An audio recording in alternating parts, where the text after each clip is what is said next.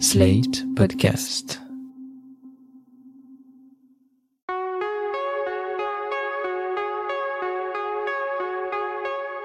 Je m'appelle Thomas Messias, je suis un homme blanc, cisgenre, hétérosexuel, et ça fait un bon moment que je suis présent sur Internet et sur les réseaux sociaux.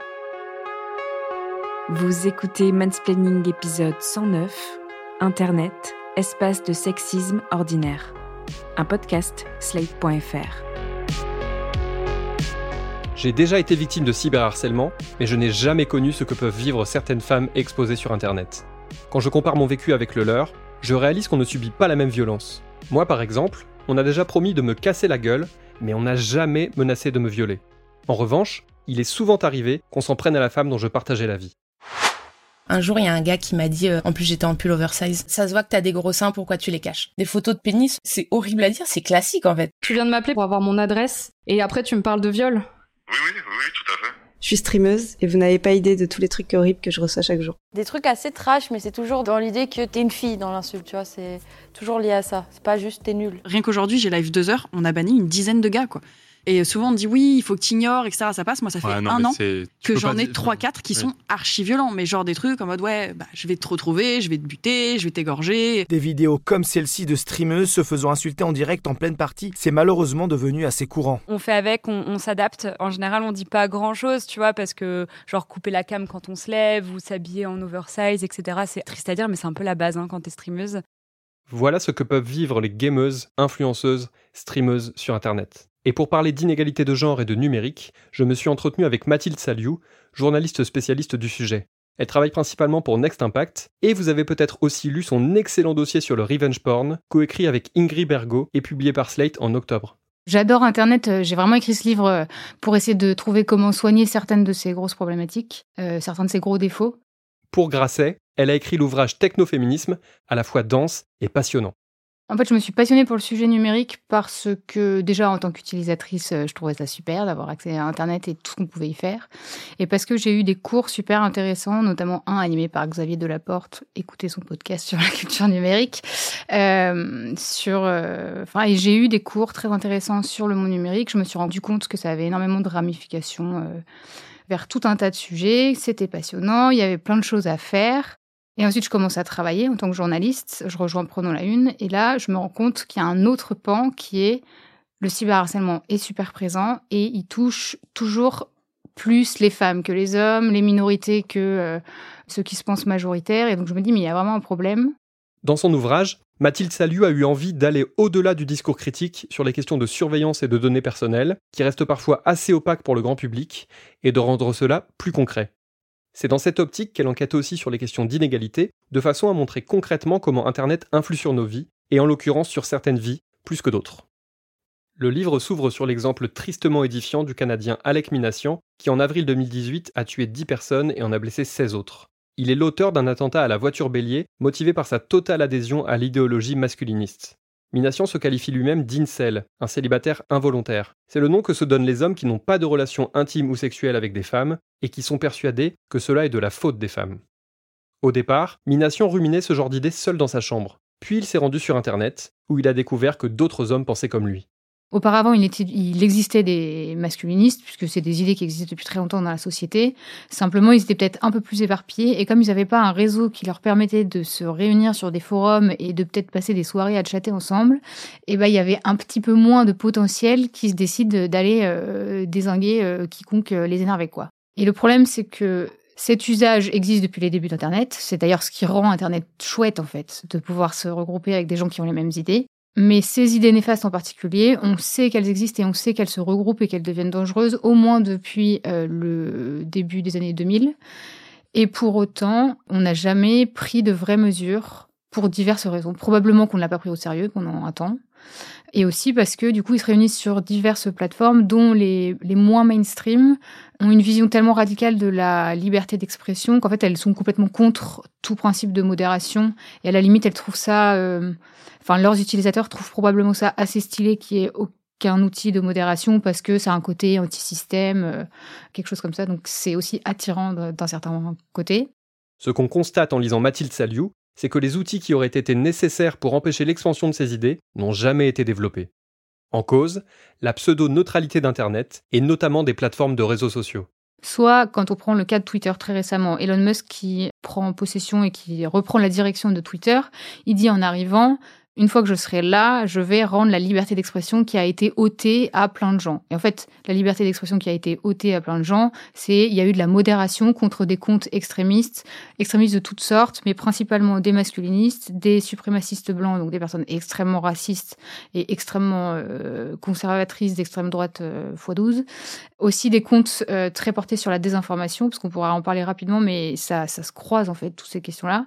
Et donc, quand il les remet en ligne, qu'il leur redonne accès à Twitter, en fait, ce qu'il refuse de voir, Elon Musk, c'est que il est en train d'attaquer la liberté d'expression de tous les autres gens, de tous ceux qui risquent de se faire attaquer par ces comptes-là. En fait, Elon Musk et les autres lâchent les chiens, puis s'en lavent les mains. Et en conséquence, ce sont les femmes qui payent, mais aussi les personnes racisées et ou LGBT+. Ah, au fait, lorsque quelqu'un se fait insulter ou harceler sur les réseaux sociaux, ce serait pas mal d'arrêter de lui conseiller de prendre de la distance, au motif qu'Internet, ce n'est pas la vraie vie. Le numérique est partout, donc ce serait... En fait, c'est faux de dire que c'est différent, parce qu'on passe notre vie à mêler le hors-ligne et le en-ligne.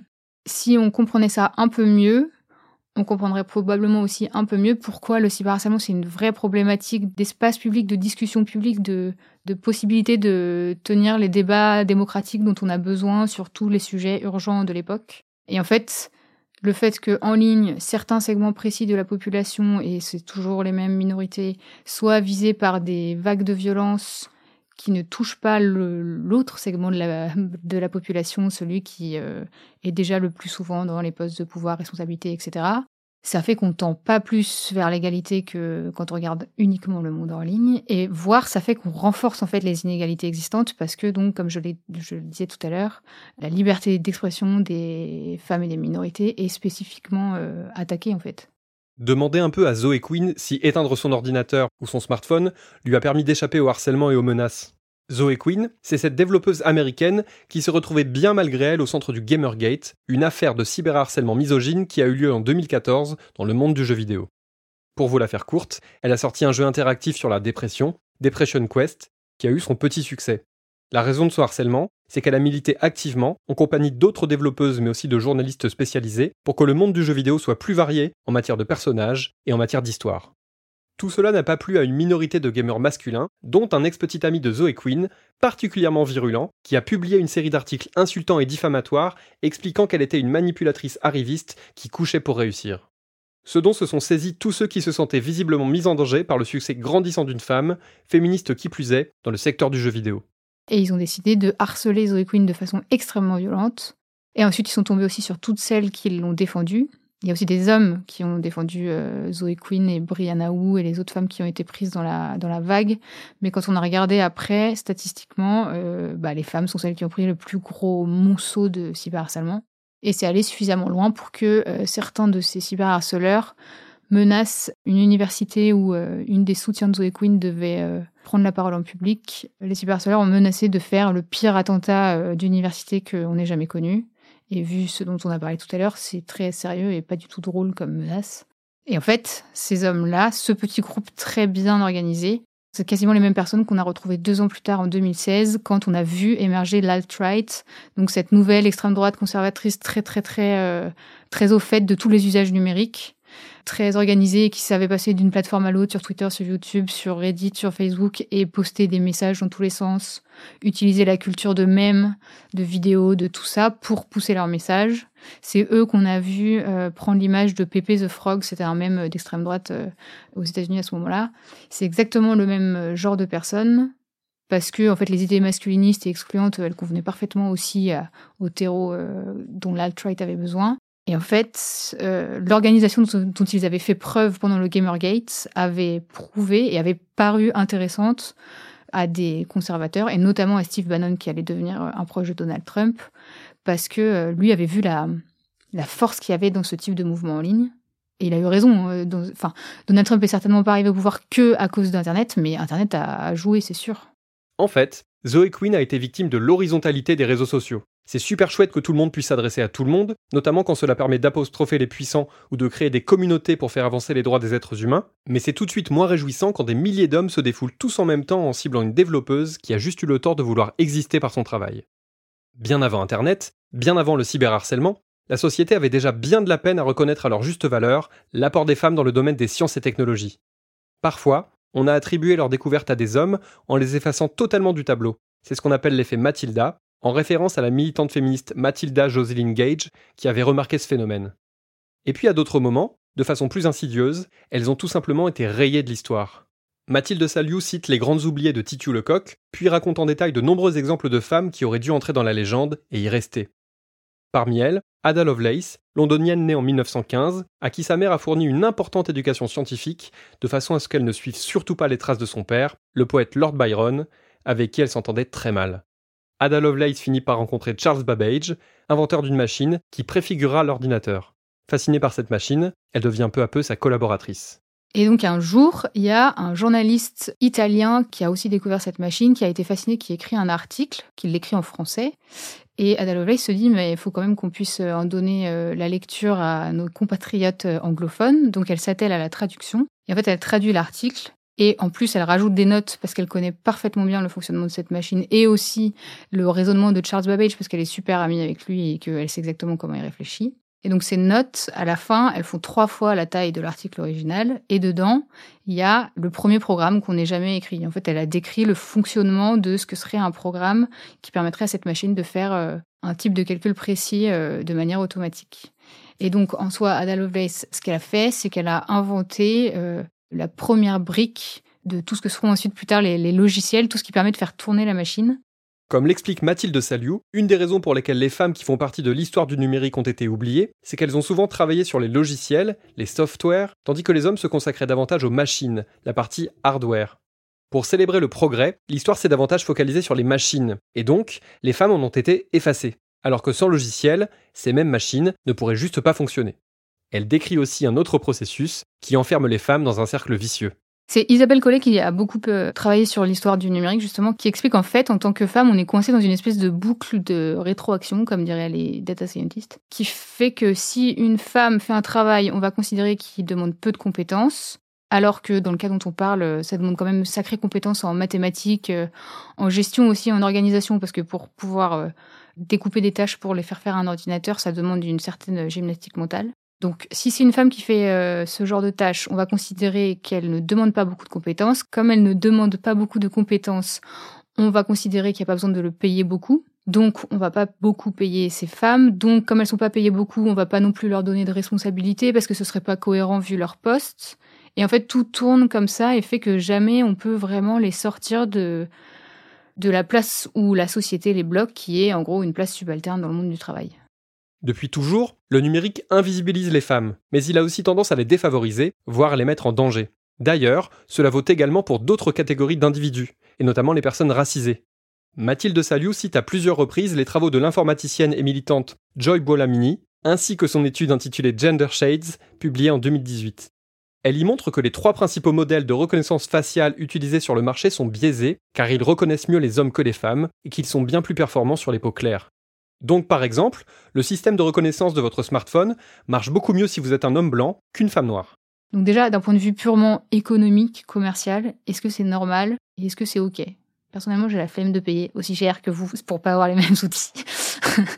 Et d'un point de vue social, où là c'est beaucoup plus sérieux et encore plus important, c'est que ces algorithmes ils sont aussi utilisés dans les logiciels qui servent à analyser les données qui sont captées par les caméras de surveillance, par les forces de police, dans les pays où c'est possible de les utiliser comme ça, donc notamment aux États-Unis et au Royaume-Uni. Et si vous demandez à un algorithme dont la technologie de reconnaissance faciale fonctionne mal, de trouver sur des images de caméras de surveillance d'un vol, par exemple, qui est la personne qui est sur ces images, il y a de fortes chances que l'algorithme vous donne un résultat faux, et en fait, c'est déjà arrivé. Les conséquences de ces biais algorithmiques peuvent donc être gigantesques. Mais pour donner un autre exemple, ces systèmes de reconnaissance génèrent de profondes inégalités sociétales. On sait que les algorithmes publicitaires ne diffusent pas les mêmes publicités aux hommes, aux femmes, aux gens selon leurs caractéristiques sociales, on va dire. Et du coup, on sait que des algorithmes de Google et de Facebook ont déjà été discriminants en termes de quelles offres d'emploi ils montraient aux hommes versus aux femmes. Parce qu'en gros, ils montrent les meilleures offres aux hommes et les moins bonnes aux femmes. Et ça a d'évidentes répercussions sur à quel type d'emploi vous allez postuler, quel type de rémunération vous allez avoir ensuite. Et bref, la cascade d'impact continu comme ça. En fin d'ouvrage, Mathilde Saliou dégage 3 axes de réflexion et d'action pour un avenir placé sous le signe du technoféminisme. Le premier de ces 3 piliers porte sur l'éducation et la pédagogie. Je suis persuadée qu'en fait, on peut expliquer mieux et expliquer les fonctionnements de base du numérique à tout le monde et que ça rendra plus clair à chacun. Donc, il y a tout un devoir de vulgarisation comme ça à faire. Et en parallèle, je suis persuadée aussi qu'il faut qu'on vulgarise beaucoup plus auprès de tout le monde toutes les questions d'égalité, pourquoi le féminisme et tout ça, quelles sont les grandes idées derrière, parce que ça rendra beaucoup plus simple la lutte contre les inégalités finalement. Et cette question d'éducation, elle peut être abordée de plusieurs manières, notamment grâce à Internet. C'est aussi bien un appel à tous les journalistes, chercheurs et toutes les personnes en situation de passer du savoir à ce qu'elles participent à cette éducation, cette vulgarisation. Mais c'est aussi un appel à tous les utilisateurs et à tous les lecteurs et à toute personne qui veut d'utiliser Internet pour aller se former sur ces questions. Parce qu'ils verront que ça ouvre plein de pistes que personnellement je trouve passionnantes. Le second pilier, c'est le retour à la bienveillance, en s'inspirant également des théories du care développées par certaines penseuses féministes. Au lieu de continuer de promouvoir une vision peut-être un peu masculine des relations sociales, enfin toutes les logiques en gros de hiérarchie, de domination, de compétition, plutôt se reposer sur des logiques d'empathie, d'écoute de l'autre, d'accepter l'erreur. Et il me semble que si on va dans cette direction, ça pourrait aussi, pas tout résoudre, mais permettre de calmer certains effets de radicalisation, parce que les quelques études qui existent montre que, notamment dans les radicalisations des célibataires involontaires, il y a souvent des logiques de perte énorme de lien social hors ligne, en dehors de leurs activités numériques. Donc si on arrivait à refaire un lien social un peu direct, peut-être qu'on empêcherait certaines spirales de violence. Quant au troisième pilier, il s'agit d'une réflexion sur la façon dont le pouvoir est distribué et partagé dans le numérique et sur Internet. C'est encore une fois aller contre les logiques très hiérarchiques d'organisation du pouvoir en ligne et hors ligne. Enfin, l'exemple le plus évident à mes yeux, c'est Facebook, enfin Meta, qui est une entreprise qui touche quasiment la moitié de l'humanité. La manière dont cette entreprise est organisée fait que Mark Zuckerberg a 58% des voix qui permettent de décider du futur de l'entreprise, de son orientation stratégique, etc. Donc ça veut dire que cette personne touche virtuellement la moitié de l'humanité, mais il n'y a vraiment personne pour lui tenir tête dans son entreprise. Est-ce que c'est vraiment quelque chose qu'on veut, quelque chose qu'on accepte en tant que société ? Il me semble qu'on a des moyens de contrer ça. On a notamment tous nos représentants politiques. Politique, le mot est lâché. Car si l'activisme peut beaucoup, le politique peut encore plus, à condition que les projets soient portés par des personnes de conviction, prêtes à se mettre autour de la table avec des spécialistes du sujet pour bâtir ensemble un futur plus serein et plus égalitaire. C'était Mansplaining. N'hésitez pas à vous abonner au podcast sur votre plateforme favorite, à mettre des cœurs et des étoiles, et à laisser des commentaires. Vous pouvez aussi écrire à mansplaining@slate.fr ou nous contacter via le compte Instagram Mansplaining Podcast. Mansplaining est un podcast de Thomas Messias, produit et réalisé par Slate Podcasts. Direction éditoriale, Christophe Carron. Production éditoriale, Nina Pareja. Montage, réalisation, Victor Benhamou. Aurélie Rodriguez. À dans 15 jours pour l'épisode 110.